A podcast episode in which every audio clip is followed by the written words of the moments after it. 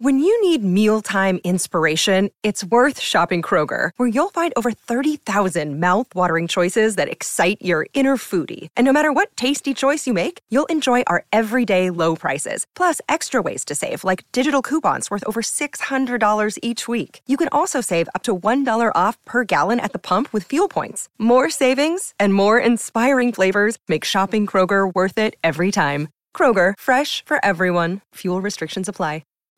Thank you for listening to Knocking Doors Down, brought to you by KDD Media Company. It was a disaster. I go, I would lie to my accountant, I would lie to my father. Um, because I needed it. I needed the money. I needed to buy the friends. I needed to feel important. I need everybody to think that this broken imposter syndrome that I even had back then, that Darren Prince arrived and that look at look at me and look at you. I was the kid in the back of the room that couldn't speak. I was the one that was too dumb to get anywhere in life. But now look at me. Before we get to our guest this week, Darren Prince, we got to thank a few sponsors. Mikey, Jason, have you ever had a Pavlovian response? I don't know what that means. Well, so essentially, you know, when I used to drink beer and stuff like to wind down at night, I would crack a can, I would hear the fizzy, and then that nice drink, right? Well, now being sober, not doing that, I still enjoy cracking a can of something and that nice fizzy taste. Okay. So recently, stopped in my local 7-Eleven and I saw Liquid Death. And I'm like, what the hell is this? I'm gonna have to try it out. Just on the hook alone, that it is actually water from the Alps, 100% mountain water. Okay, you're gonna get me on like the rugged nature of it and kind of the the metal, you know, because I love my heavy metal. So I'm like, liquid death. exactly, you know. And it said murder your thirst. I'm like, all right, it's in a 16.9 ounce can, a tall boy. What I used to drink when I drank, I'm like, I'm gonna try this out, and I was hooked, man. That's pretty metal. That's pretty metal water right there. Yeah, it's really good. Like I said, it's available, of course, at 7 Eleven as well. They have it at uh, Whole Foods, so you can get it at a lot of different locations, or go to liquiddeath.com. Check it out. Not only do they have the delicious water that it's just, it really is good for me. That, like I said, that nice Pavlovian response that end of the night, still like to wind down, don't drink anymore at all, but I like something refreshing. So I pop that top, I hear the fizz, my mouth is watering. I take a drink of liquid death. And unlike a tall boy, you could drink multiple liquid deaths and wake up not hungover, but hydrated. You're right, and that is a nice bonus. So check it out now, guys. Liquiddeath.com. Or if you're like me, stop into your local 7 Eleven, Whole Food markets, and other local retailers that are starting to stock the shelves with Liquid Death. The other cool thing, Mikey, we care about the environment, right? Especially the animals. Of course, you know I do. Liquid Death comes in an aluminum can. So what do you want to do? Recycle that some bitch. It's just that easy. Turn it in, get some money, and go buy more Liquid Death with it.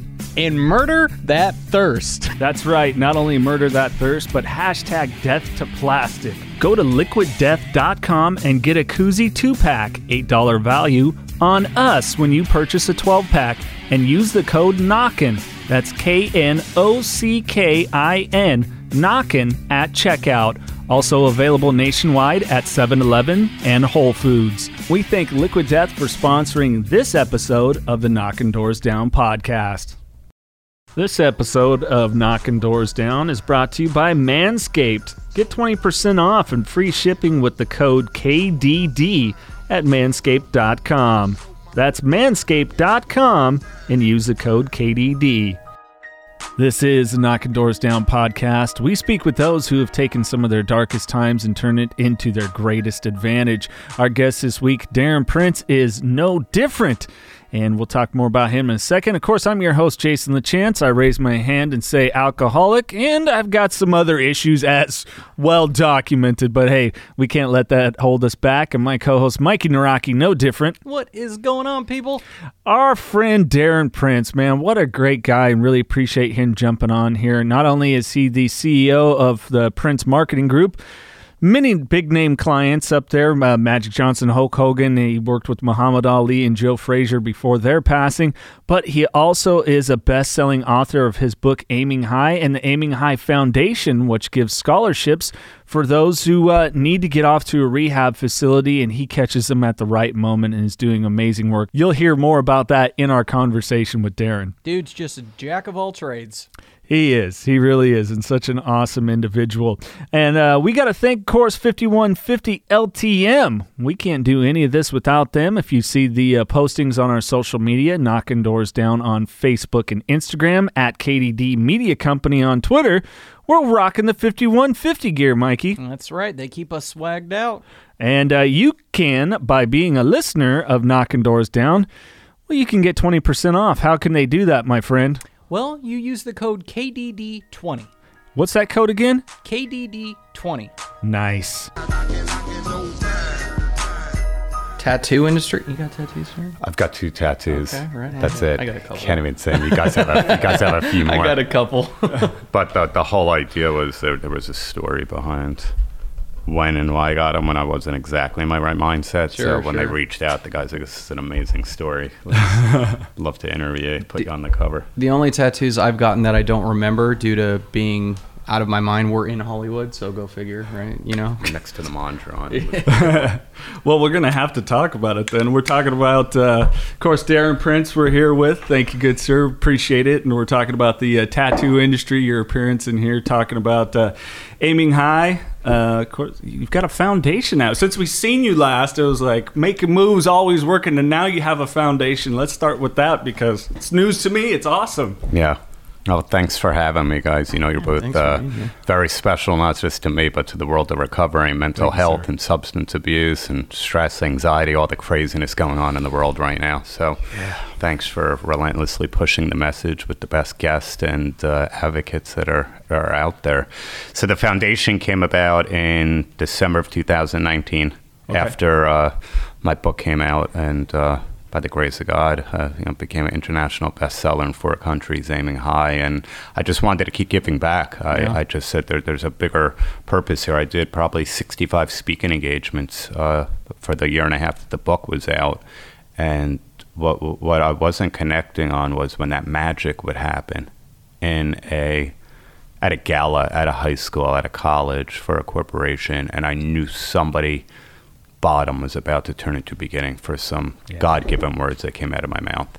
And I said to myself, I want to be that person that says, young man, young lady, you might not have the resources, I understand it.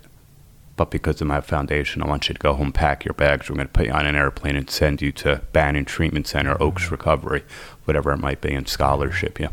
Because you guys know when you have that moment of clarity, the window's very short Sure. Yeah. and that's how the foundation you know came about and it's been great I, i've you know tapped into so many of my of my resources from celebrities and corporations and everybody knows i'm certainly not an asker or, or a taker i'm always a giver but when it comes to recovery it, it- there's there's nothing i'm not going to ask for because i know it's to help other people that are suffering That's Yeah, incredible, man. As it says, we give it away freely, right? yep yep Um, so let's uh, let's talk a little bit more. Uh, jumping back into, uh, I want to kind of talk more the period of when you really got off into substance. You know, your book you highlight so much about yourself, an intelligent man. I mean, you know, doing the card trading early on. We're talking collecting cards for those that may not know Darren's story. Uh, You know, was it you were 17? 14. 14? Mm-hmm. And what cards were you selling that really started making you that money at that time?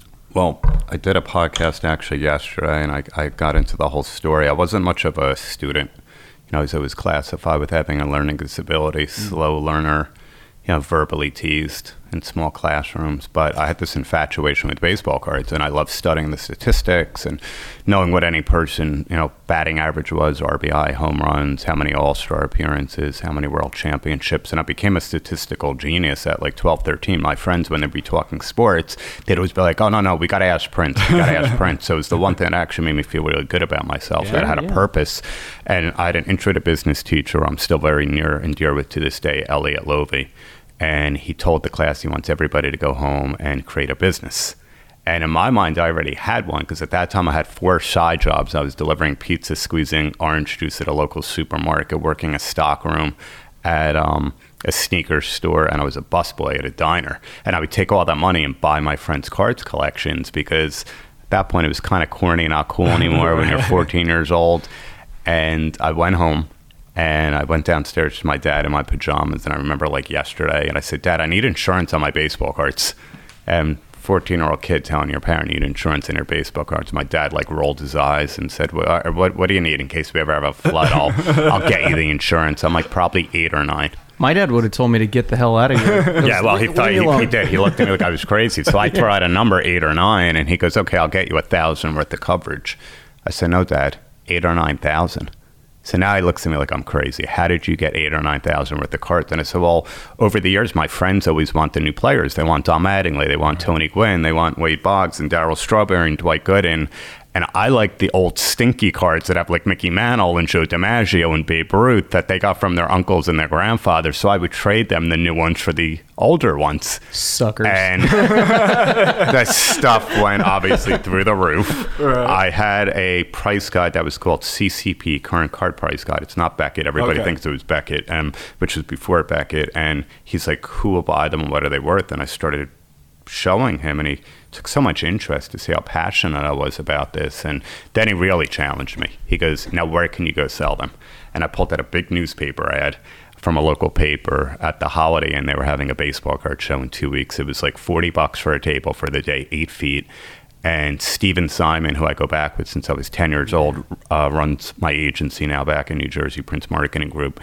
We discussed it. And I go, hey, why don't you split it with me? You'll get four feet, I'll get four feet. And he goes, yeah, it sounds cool, I'll do it. I spent two weeks every single night after school, no homework, focusing on my display cases, the prices, the card holders, you know, total like OCD mode. And Steve might have spent three hours. He went into it for a hobby and just to have fun. He might have made 50 bucks that day, and I made over a $1,000. And that was it. I mean, I found my calling. I knew that every weekend this is what I wanted to be doing and build, building a mail order baseball card business. You So- di- go ahead. Go ahead. Okay. So before, like, when you would trade the older cards for your friend, or you would give your friends the newer cards and you would take the older, did you know the value of them, or did you just think they were cooler, or did you know like these are going to be worth something for sure? I, I, I didn't know that they were going to worth something, but I did know they were worth more. right. Right. And I just knew being at that age, I was like, you know, you can't really find these old Yeah, ones. yeah, yeah. So in my mind, I'm like, I'd rather have these old collectible ones versus the ones that you can go to any candy store and buy a pack of Topps cards and still find a Don Mattingly or a Darryl Strawberry. And they were more than happy to give it up because they were probably just given to them. And everybody wanted the hot poplar You guys. want the new stuff? Yeah, I get it. It's, it's interesting because I you, you bring that up. I'm dyslexic, so I know what it was like. That frustration that I, I can relate to that so very much. But also having had a mom that sounds kind of like your dad, that is like, okay, there's some crazy things, but I'm going to do it. What was uh, what were your folks like? Because it's just interesting to me that your I- dad didn't discount it because he saw how invested you were. Yeah, I, my, my, dad was my life. He's still, uh, I miss him every single day, multiple times a day. And, um, you know, he just saw something in me. Um, he was great with my sister, knowing she was more of a student, and he saw something very special um, when it came to business. And I just immersed myself into being a sponge to all his business knowledge. And um, my mom supported it because, look, you know, upper middle class Jewish family in suburbia. I started getting notoriety. I did a bit on Sally Jessy Raphael at 16 years old. I was in the New York Times, the Wall Street Journal, Daily News, USA Today. Um, I became like a local celebrity entrepreneur, and you know that makes a mother proud. And my, uh, you know, my sister the same way. You know, she was just very proud of her brother. I tried going to college for one year. I partied my ass off. uh, finally started hooking up with girls because I finally had interest with that, and had a .86 GPA. But I made over six hundred thousand dollars my freshman year in college selling cards. Yeah, screw school, man. so making it got that much to a money. point where, uh, you know, uh, Tim Ryan and Jennifer uh, Menez, I Oh, was yeah. on their podcast yesterday, Yeah. and she was asking me like, "How were you with money?" Like, I go, "It was a disaster." I go, "I would lie to my accountant, I would lie to my father." Um, because I needed it. I needed the money. I needed to buy the friends. I needed to feel important. I need everybody to think that this broken imposter syndrome that I even had back then, that Darren Prince arrived and that t- look at look at me and look at you. I was the kid in the back of the room that couldn't speak. I was the one that was too dumb to get anywhere in life. But now look at me. So, um, you know, when I look back at it, I I, I bought so many sort of friendships in my life that really shouldn't have been there. Um, and if, if there is a regret, yeah, listening a little bit more to my father and my late uncle, my uncle Stu now, that's still alive. They always used to tell me back then that we don't care what you make, we care what you save, we care what you keep. And um, I was just a machine. I mean, Uh-huh. whatever came in, yeah, I'd save a few bucks, but I wanted to take everybody along for the ride. I, I still maintain a handful of those friends, though, that were real friends uh, because I, I did have financial hardship uh, in my mid 20s at a certain point. And uh, I, s- I found out who my real friends were that remembered all the things I did when things were great. It's interesting how that uh, comes to pass, especially for so many of us that I, I know you relate, and then some. The the once I went out, stopped drinking, those texts stop coming, Yep. the, the Facebook likes, the follows, the shares, the supports, the check-ins. It just, shit just goes away, and at Yep. first you kind of feel. For, for you know people that are watching that maybe haven't experienced that or have a loved one that's feeling it is that at first you're like oh my god and then once your ego goes away you start to find gratitude and that is like thanks you saved me a lot of heartache No, of course, and you know when we look back at it, you don't you know you don't realize, but it, it, it is gratitude when when you fast forward to a situation like that. But I, I remember after that first baseball card show, I was alive, wheeling, dealing, hustling. Everybody was coming to me for information. I was like a walking encyclopedia, the baseball card boom. And when I got back to my room that night in my, in my parents' house, and I'm sitting here with this wad of thousands of dollars in cash, um, and bought, buy, selling, trading. I got new new cards. I felt like a broken piece of crap. I felt like the kid in the mm. back of the room again. I felt like the kid in the small classroom. I, I even though I wasn't fully active in my addiction, I, I think that that ability to be in the center of a room and getting all the accolades and people coming to me for you know advice at such a young age gave me such a feeling of importance. But it wore off Right. when I got back home alone in my own head, mm-hmm. and then eventually to supplement that Yeah. and to fill that void, you know, I became a full blown drug addict. yeah it's interesting you say it takes me back to one of our previous guests who's actually my sponsor now um, and he said i was uh, I, uh, reflecting back that he noticed his um, addictive behavior before he was actually an addict Yeah. So when did it start to leave? Was it the college days, the partying? Now you're getting the recognition from girls. You do have a good amount of money coming in, despite what the GPA is, but you didn't value that. Right. And schooling isn't for a lot of people. It took me seven years to get through college, so I know what you're talking Yeah. about. Yep. Way too long. Well, you go to school to make money, and if you're already making a shitload of it, well then School's useless. Yeah, but Fuck it. difference between I, I. Gary V's a friend of mine. I love a video he posted on I Instagram a couple gonna- weeks ago. Fuck you, school. Fuck you, school. Yeah. It That's it. it'll If I had kids him. right now, I'd be like, I don't, don't go to college. Let me give you money to start a business. You know. Yeah. But for me, it started at sleepaway camp. I talk about it in my book. I was 14. I had terrible stomach pains one night, and I asked the counselor to take me to see the nurse, and she gave me this green liquid in a clear cough syrup cup, and tasted disgusting. But all I remember is three minutes later, all those inadequacies, the inferiorities, this skinny little shy awkward Jewish kid from New Jersey felt on top of the world. I felt like Superman. I got back to the bunk. I'm the cool kid, the talkative one. All, all the guys are laughing with me, not at me. I got the courage to flirt with girls in the bunk next to me for the first time in my life. And, you know, went to bed that night. I'm not thinking anything of it. I wake up the next day, do all the activities, play soccer, softball, whatever. And um, that very next night, I'm lying in the bunk with no stomach pains, but I'm staring up at the sky thinking, my God, that feeling was amazing. And what do I do? I learned to lie and con. In that moment, I heel over. I put on the crocodile tears. The counselor comes running over. You okay? you're okay? I said, my stomach is killing me. Mommy, got to go back to the nurse. I did this for three straight weeks, every single night, until my mom and dad came up for visitation day and found out I was taking liquid Demerol.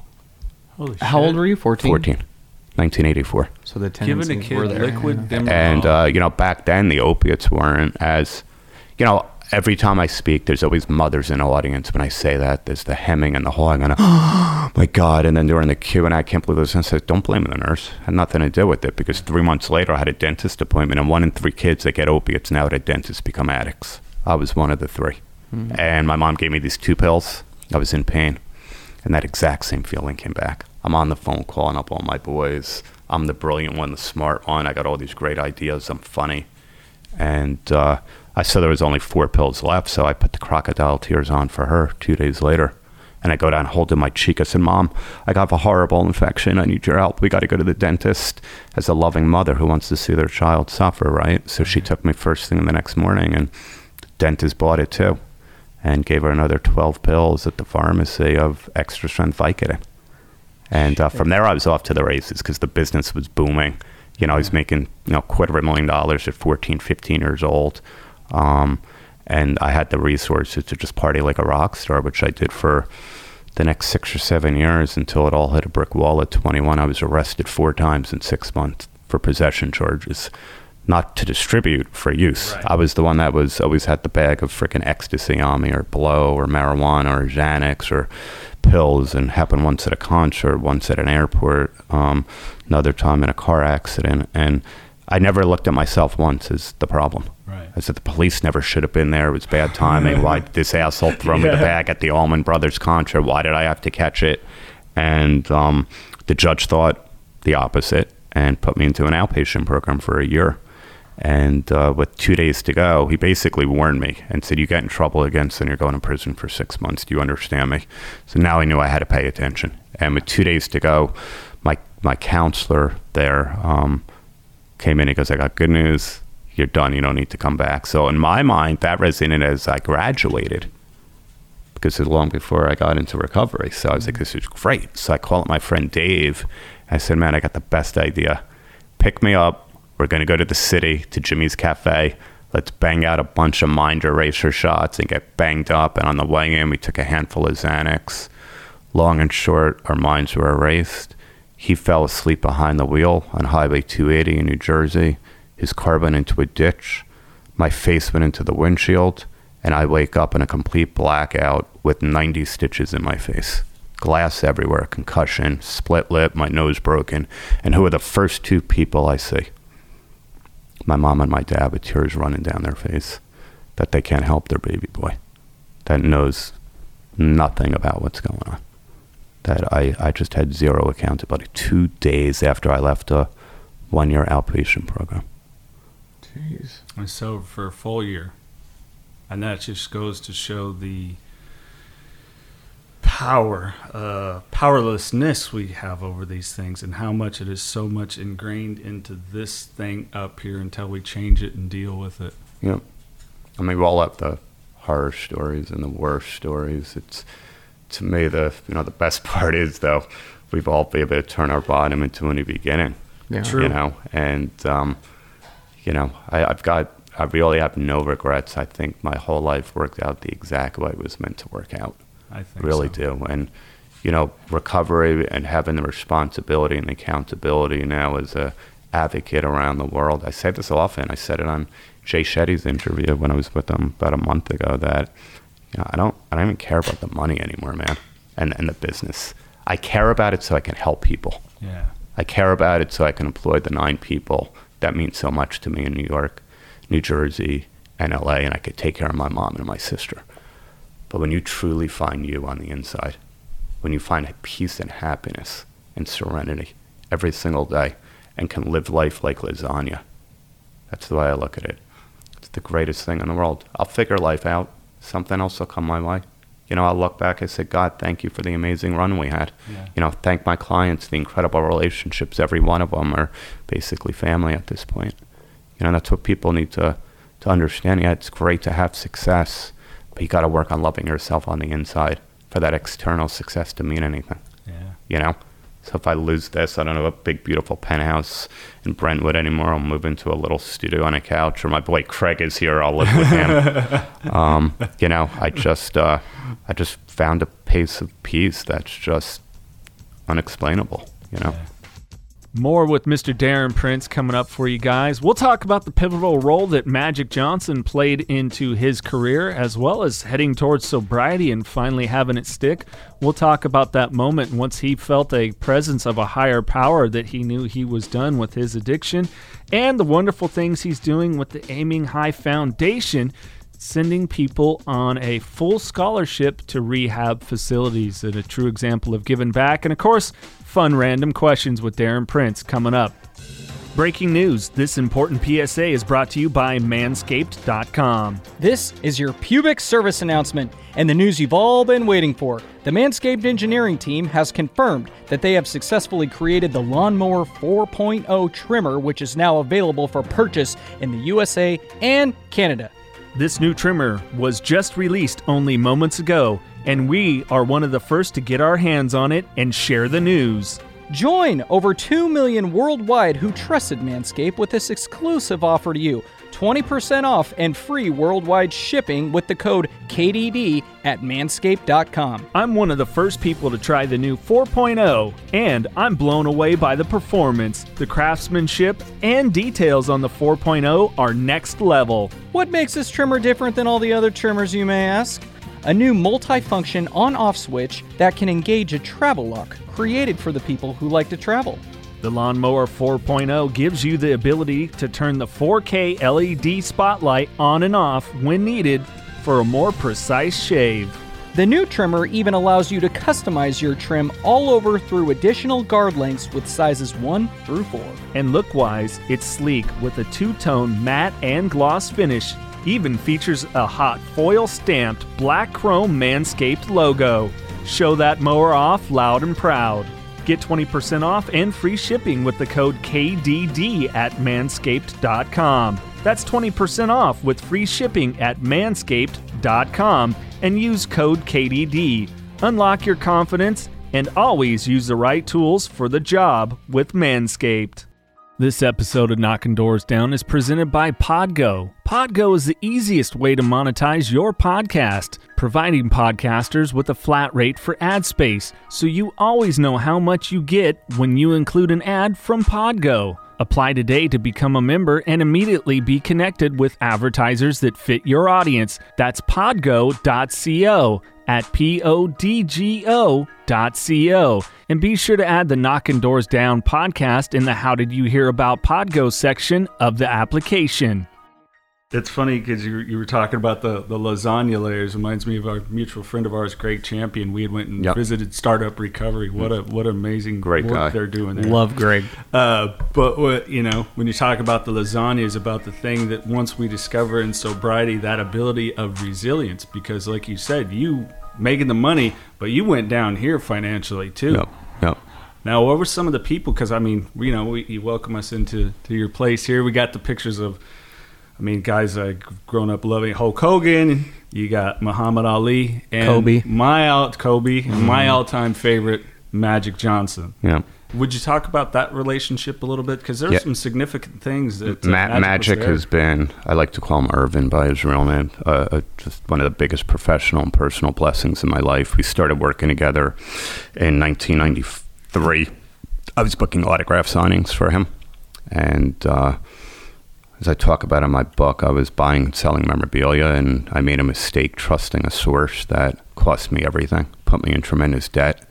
There was a big investigation. I was cleared by the FBI of doing anything wrong, but I realized that I'd probably be good in the mob because I didn't rat a guy out.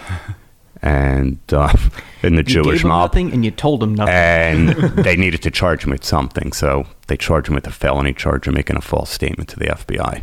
And I lost everything. I was virtually almost a million dollars in debt. I sent out refund letters to all our customers to offer refunds. Half the people took it. Other half of the people thought the product looked so great they didn't care. Um, and you know, I saw magic and uh, cried my eyes out one day about what was happening. And he goes, Darren, God tests great men and women. He tested me with HIV, and look at me now. And he's testing you. And you're going to come out stronger and wiser. And uh, I literally had three thousand dollars left in my name, and I took the last three grand and took my father on a fly fishing trip to Alaska. And being an old school Jewish guy, he hated the fact that I spent any money on it, but fishing was our thing, and it was a trip of a lifetime. And we got in an argument about, "You're going, I don't care. We need this trip." And on that boat, on this incredible stream, fly fishing, um, the conversation come up. He goes, "What's your next move? What are you going to do? You're going to try to stay in the business?" I said, "Dad, you know what?" I said, "Haters are a part of life. Everybody was there when I was on top. Now that this is happening, I can hear the crickets. I can hear people talking. I want to evolve. I want to be an agent, but I just don't have eight years to go to law school." And he looked at me like I was crazy. He goes, Why do you need to go to law school? I'm like, Does it, don't agents need to be lawyers? She goes, No, because Darren, life is about who you know, not what you know. You can go to Muhammad Ali's house in Berrien Springs right now. You can go to Magic's place in Beverly Hills or Joe Frazier's gym in Philly or Chevy Chase's house up in uh, New Bedford or Pamela Anderson's in Malibu. You realize these relationships? There's not an entertainment lawyer in the world that wouldn't kill to be in your position. And that's when it resonated with me. And he's like, why don't you speak to Magic about being your first client? What are you going to call the company? I'm like, thinking Prince Marketing Group would be a good name because that's a good name. Yeah. Two weeks later, I'm with Earvin in Detroit. And uh, it was almost like fate. He was by himself on this trip, no security, no assistant. I knocked on his hotel suite to get him ready for uh, an autograph signing event that we had at the Gibraltar uh, flea market, and he invited me in. He's always so personal. Come on, come on, boys, sit down. Let's catch up. And he actually said to me, "What What do you think you're going to be doing? You think you're going to stay in the business?" And I was so nervous. You know, my palms were sweating. I was I was high on Percocets. He had no idea because oh, there was no okay. other way for me to function around my celebrities back then. And um, I got the nerve to ask him and tell him, and he goes, "Well, you need a really big client." if you're going to start an agency, you got anybody in mind? And I was like, yeah, I'm thinking, yo. And he's like, well, you better get yourself a good entertainment lawyer because I'm going to give you two years to represent me. But if you don't use me to knock down every door you can to build your agency, bring in all the celebrities you can, I'm going to fire you because life isn't how successful I become, Darren. I'm going to bring business success to the world of sports and entertainment they've never seen. But life is about how successful I can make you and everybody else around me and I'll never forget those words. So when you asked, or when he said, "Yeah, I want to bring on you," did, was there any hesitation, or did you feel like he knew it was coming? He knew you were going to ask him, kind of thing. Well, I think by him identifying with uh-huh. making a mistake in the public eye, right? Sure. Um, that meant everything to him. Yeah. Knowing that I was beaten, a little bit broken, shaken, mm-hmm. but knowing the heart that I really had. Um, and and spending a few years with me at that point, and most importantly, loving my mom and my dad. Mm-hmm. You know, they were super close. He'd call my my dad on his birthday every year, and oh, he'd be in New York. We'd go for dinner, lunch, whatever it might be. I mean, just you know, he didn't want to see this happen to his boy, and um, that was it. I mean, Prince Group was launched, and uh, I hired one of the best publicists in the world, Art Corey Hay, who was Andy Warhol's publicist, and you know, I'm all of a sudden I go from being broke, which I was still broke when I started Prince Marketing Group and in debt, to super agent and page, New York Post page six ran a big caption: "Super Agent Darren Prince of Prince Marketing Group signs Magic Johnson."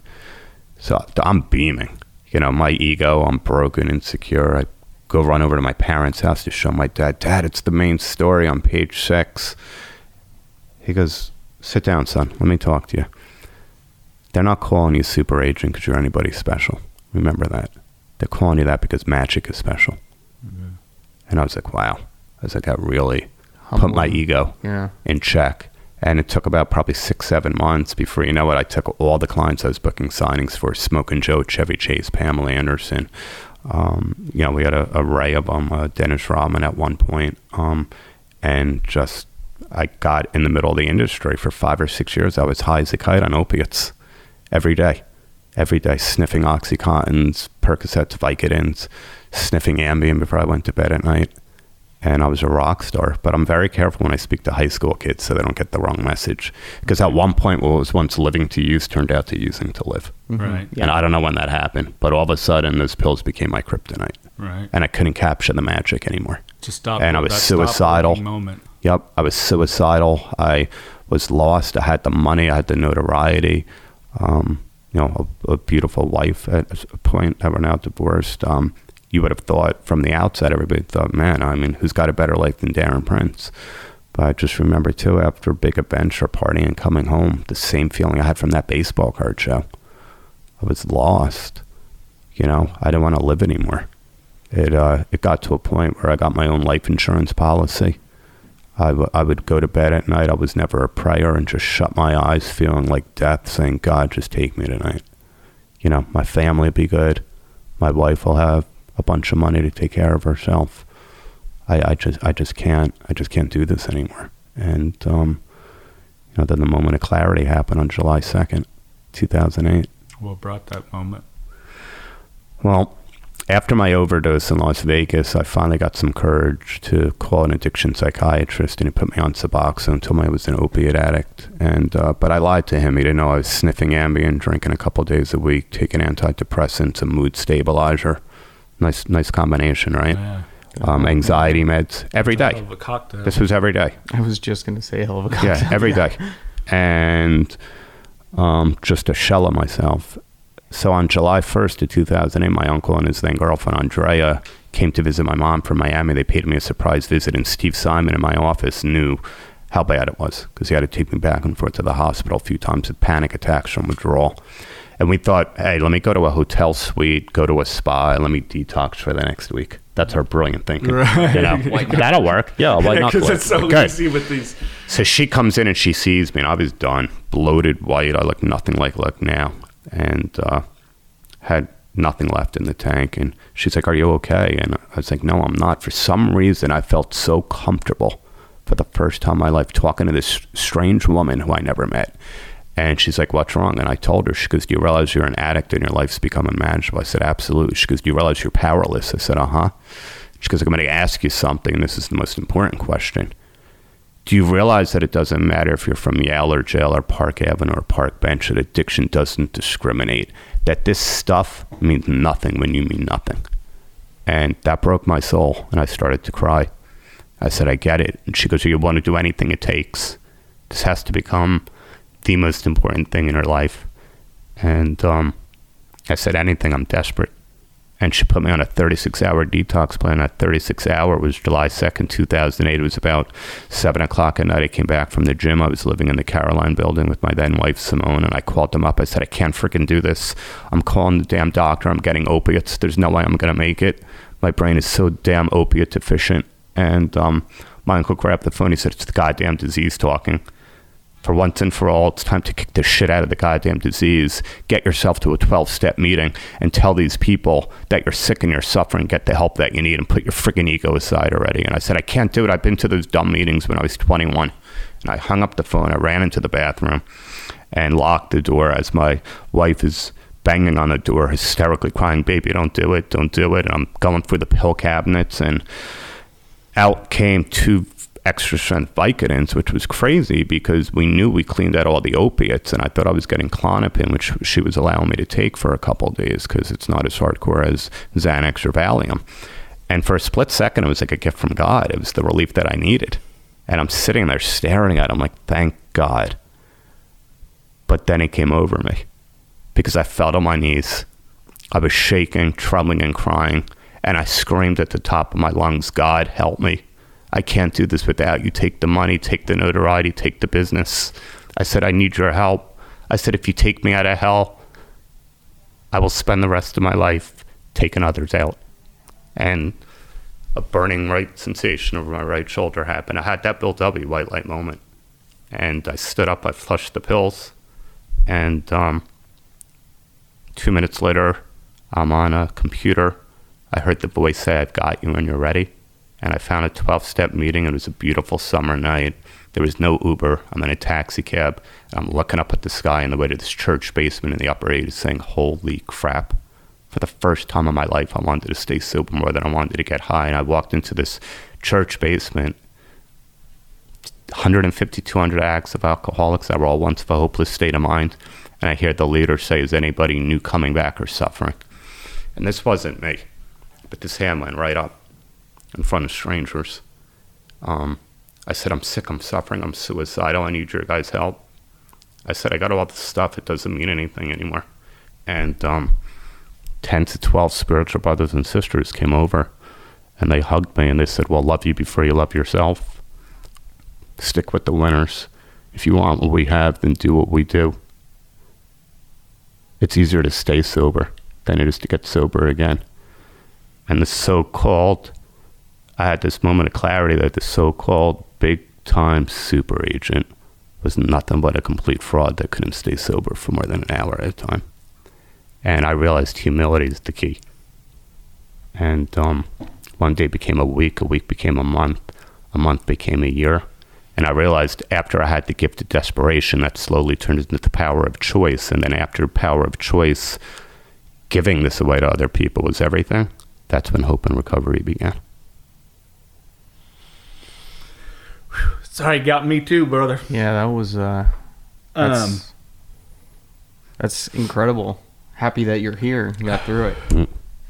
Man, that was yeah.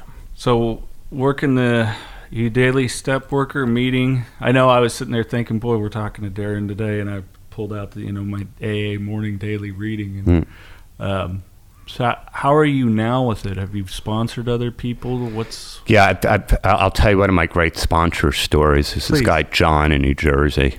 And back in 2015, uh, I was honored to speak at the New Jersey Mental Health Association, uh, Gal in North New Jersey. And uh, a little bit of the ego started coming in. This was great. I got six years sober, or whatever it was, seven years sober.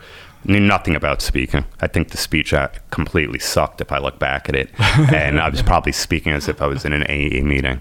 But the minute they announced it and it was on the website and the newspaper, I got a call from Stacy Green from Turning Point who arranged it. And she says to me, um, I just got the most amazing call from a father that has his son uh, who's been in six treatment centers. He's 22 years old. He's a hardcore heroin addict. And the father said, My son just saw the newspaper with who you're honoring and who he is. And he looked this Mr. Prince up online. And he said, Dad, can we go to this? And it was the first time I saw a little bit of hope that he's serious about this. And then in the humility kicked back in. I look up at the sky. I remember saying, Thank you, God. This event isn't about me. This is about this guy. Something's going to happen when I meet this young kid. And I got there early with my boy Bo. My mom and dad were there. And I got to spend about 15 minutes just being me, just being raw and real. And uh, we had a connection. We exchanged numbers. And um, he relapsed quite a bit, quite a bit for the first three, four, five months. And I'll never forget the day. It was about six months after I'm at the La Mantras here visiting California before I lived here, and I shoot him a text. Hey, bro, I know you must be going bad. I haven't heard from you in three weeks. I'm always here from you. He calls me up. He goes, D, I'm just embarrassed, man. I feel like I'm wasting your time. And yeah, I've been struggling so bad. I just can't get this. I want it, but I just can't figure life out. I said, John, I said, I don't care if you go bad 99 more times.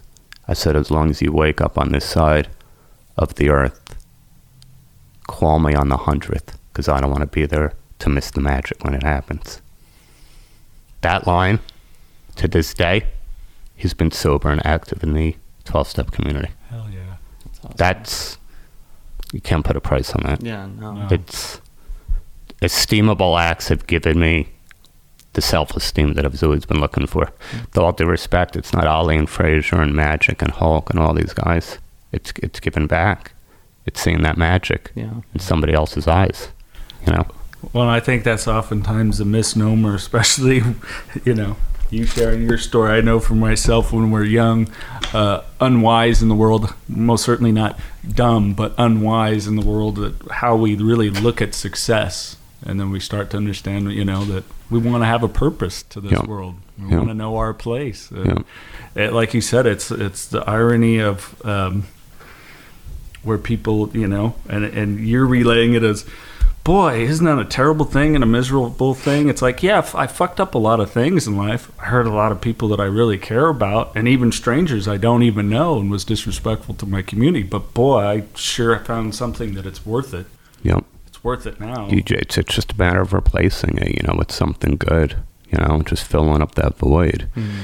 You know, and you know, I tell people just because we get sober, doesn't mean life gets better, but we get better. You know, Yeah. our perspective and our perception changes on everything around us. And I've been through my own personal hell and back in recovery, divorce, broken engagement. I screwed that up with my ex fiance Priscilla, who's still near and dear to me. I love her to death. These two kings, lost them both Yeah. in, in recovery, and um, Ali and Frazier. And uh, but the beautiful thing about recovery is I was there for both of them at their memorials, at their funerals, and I got to escort Muhammad Ali to Joe Frazier's funeral with his wife Lonnie, and uh, to be present and feel it and. Hold Smoke Smoking Joe's hand in the hospital, be one of three people allowed to even see him a month before he passed, and rub his head and tell him what he meant to the world and to me.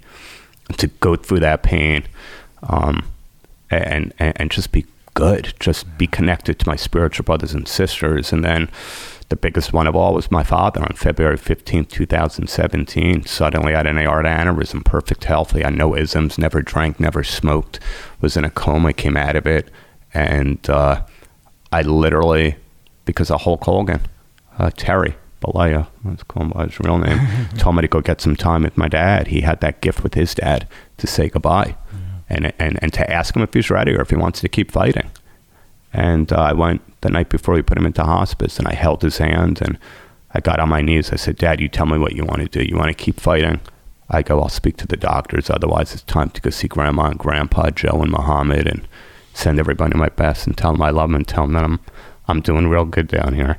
And um, he looked away and looked back. My dad was not an emotional guy, but tears running down his face, and he said he had a tube in his throat, but I can see what he was saying. I'm ready to die. And I said, It's good. I said, It's all good. As calm as I am with you guys today. And I said, But I'm going to do something. I said, Your son is going to make his legacy about touching the world of recovery and mental health. Mm-hmm. Because I need others to understand you can get through the worst crap in life without picking up a substance and going off the deep end. Mm-hmm. And I've heard too many stories in the rooms and in the meetings of people that didn't have that blessing when a loved one went and passed and they were higher, they were out there. I didn't have that. And I got through the most uncomfortable time of my life, Dad, right now with you. Never feeling so comfortable because my higher power, my spiritual brothers and sisters, and having a rock solid foundation.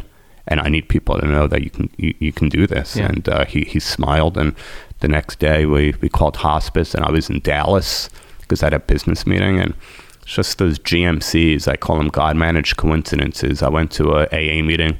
I've probably been to more meetings around the world than anybody in the history of the fellowship since 1935. M- uh, Maui, Honolulu, Tokyo, Japan, London, England, Anguilla, Monaco, Nice, France, um, Paris. I mean, Sydney, Australia, Brisbane. Most incredible thing in the world when you walk into a meeting in another country and feel right at home. And in Dallas, the name of that clubhouse was The Answer. Literally, the day my dad passes, I walk in, I go to the answer. I just look up at the sky. And uh, the minute I put my hand up and shared what happened, half the room is crying because of exactly what I just said. They either lost a parent or loved one in recovery. The other half is cheering and tears of joy because they got to experience it on the other side. Love it. Whew. Well, we know we're getting a little low on our time, and before we let you uh, wrap up, Which leaving is a lame positive 'cause I want word. to hear more. I want I you know. to keep going. We do again. we need a part two. We could do it. I, do I had the same thing with Jay Shetty. Yeah, we need I, a I part gotta, two. Oh Yeah. man, and because I, didn't even get to talk to you about that. I love Jay. I just finished his book as well. I did the audio. Think like a monk, right? Yeah, I did the Amazing. audio book version. Um, hope to be able to speak with that gentleman someday. But uh, as you know, we like to do the fun, rapid questions, or Yep. just random questions. But uh, Mike, go ahead, fire it off here. All right. If you were stranded on an island and you can take with you one album and one movie, what would they be? The album would have to be Grateful Dead. That was probably the quickest answer we've ever gotten. A lot of people, were on it, you knew. Yeah, probably Grateful Dead. Okay. Um, maybe without a net. Um, there's so many. I've been to a hundred shows. Um, and then uh, what was the other one? A movie? A movie, yeah. Probably one of the ones that always make me laugh, like Step Brothers or Wedding Oh, Crashers. You can never go wrong with those. You can never go it. wrong. I would have never picked you for a deadhead. Nobody would. Big time Deadhead. Yeah, Big time. That's awesome. Yeah. Uh, if they were to make a movie about you, who would you want to play you in your your That's, biopic? that's interesting because I've had quite a few production companies come to me since the book came out about a documentary or a movie. Um, I, I, I don't think a movie would work. I'm going to tell you why. Not to change your question, but only because of the clients. I think it's so hard to match up. I think a documentary, mm. which was the last meeting that I had, would be the way to go. But I mean, if there's a celebrity out there that may or may not look like me, or people have told me when I shave my head, maybe a Jason Statham, Kirk Cameron. You know, I think mm, okay. growing up, Kirk Cameron might be able to work. Could see But. I don't. I don't think I I'm. would love to see Statham do. That's right, I'm Darren Prince. Yeah, You know? yeah, Uh, well, I mean, Hemsworth's going to play Hulk, so there you yeah. go. You There can you go. slot him in. Yep, you know? there you go. If you can go back in time or in the future, where would you choose to go and why? Um, go as far ahead as you want, far back as you want.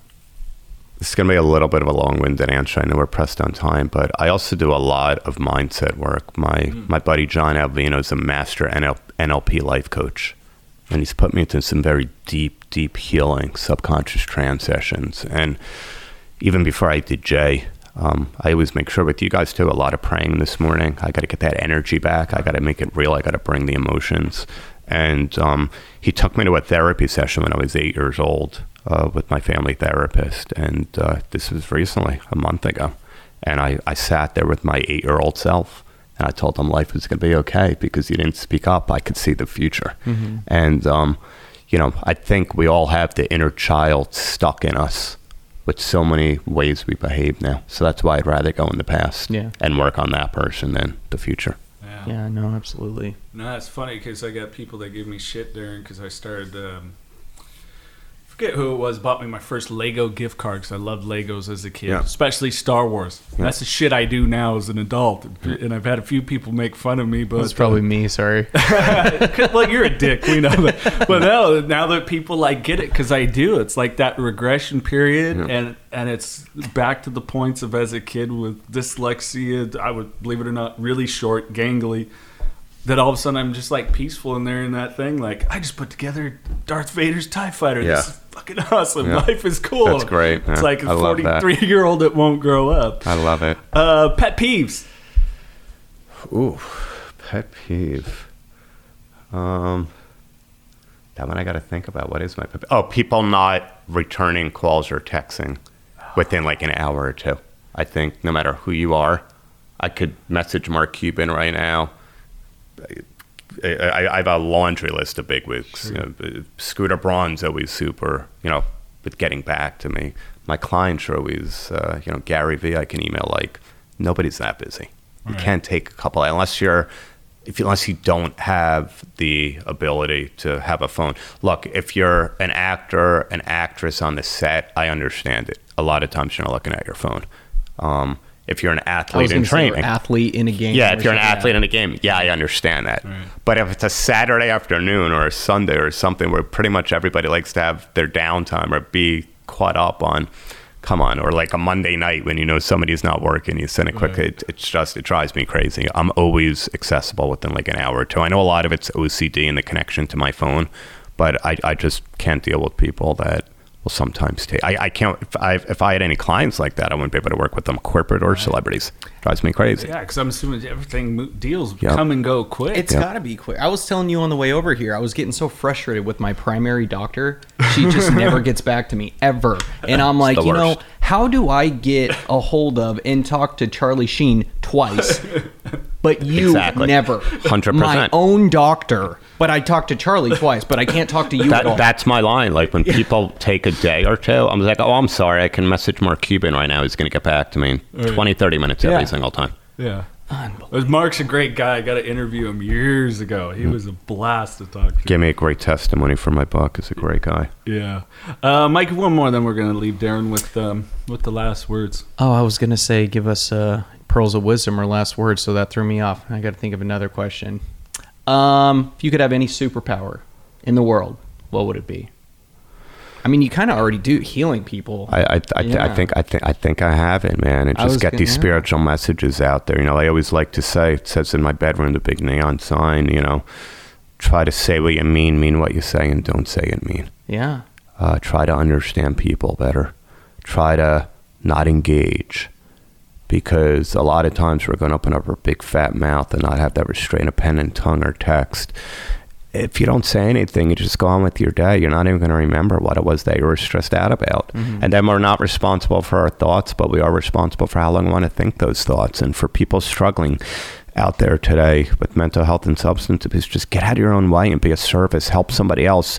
Pick up the phone for somebody else that you know is suffering or struggling or dealing with some drama in their life that you know you're able to deal with to, to, to you know calm them off the edge because that, that that's how we that, that's how we grow. That's how we evolve just being of service you know? Absolutely. Yeah. you know and then i got also got to give a shout out to allison our girl from banyan Oh, love her let's to all death shout out Allison. thank you allison, You for are always- great. Which one are we for, for always working so hard.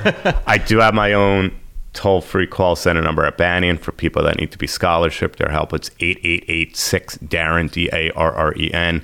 And my foundation is aiminghighfoundation.org. Uh, if you don't have the resources, I don't care. You inbox there or at agent underscore DP on Instagram. We send out free books all the time.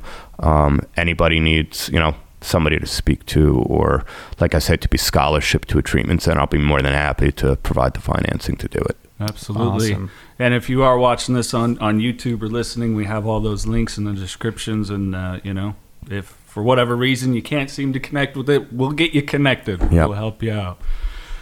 Well, I, w- I wish we had like two more I know we got to get uh, we got to get our Carlton East in yeah, here. Yeah, we got to rock and Hey, roll with that. thank you for uh, being so uh, vulnerable and transparent. Uh, Thanks for having me, guys. We'll do it again when you want. Absolutely. All right. Absolutely. Awesome. Darren Prince, man, what a great guy. Got deep. Yes, I know, deep.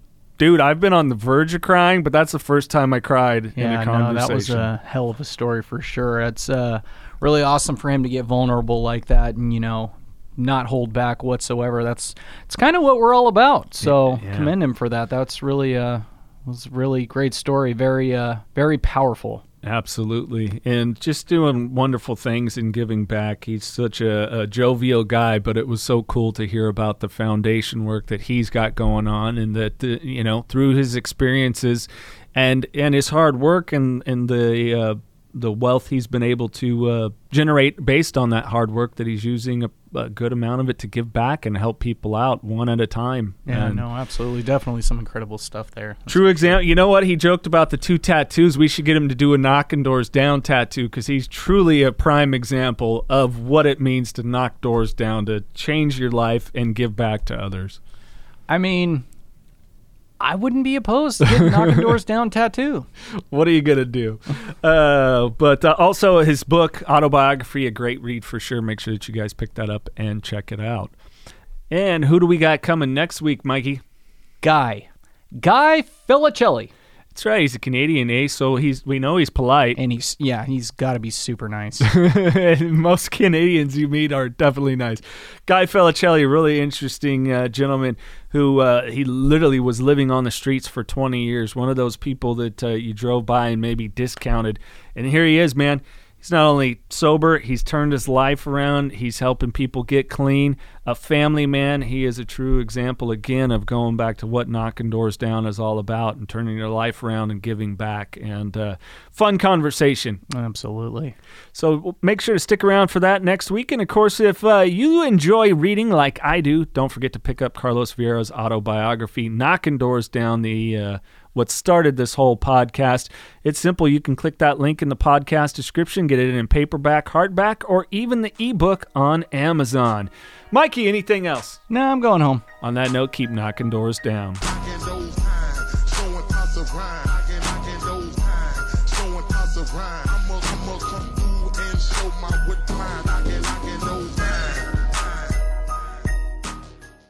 5150 is a lifestyle. We believe in pushing yourself, finding your passion, knowing your dreams, and working hard, always striving to make those dreams a reality. We believe life's too short to sit back and say, What if? Go after it, grab it, and make it happen.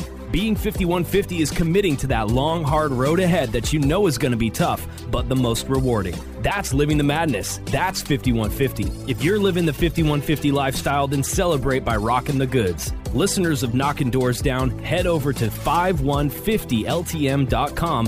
That website again, 5150yltm.com. Strengthening communities, providing resources, building awareness, empowering youth in need to overcome adversity and achieve success. This is what the Carlos Vieira Foundation is all about. Through our campaigns, the Race for Autism, Race to End the Stigma, and Race to Be Drug Free, we're able to help so many in need. Our goal is to provide support to families and children and give these families opportunities that might not normally arise. Learn more and find out how you can get involved. Visit carlosvieirafoundation.org today. This podcast contains the views and opinions of the Knocking Doors Down hosts and their guests to the show. The content here should not be taken as medical advice. The content here is for informational purposes only, and because each person is sharing their unique perspective, please consult your healthcare professional for any medical questions.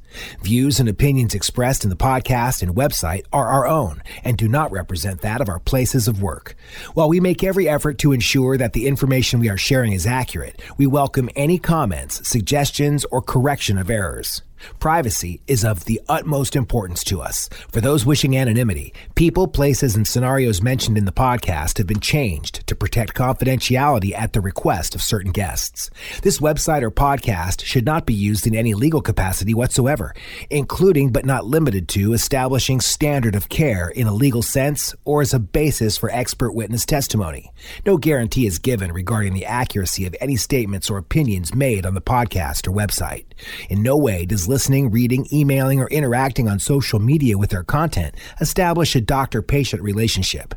If you find any errors in any of the content of this podcast or blogs, please send a message through the contact page. This podcast is owned by KDD Media Company.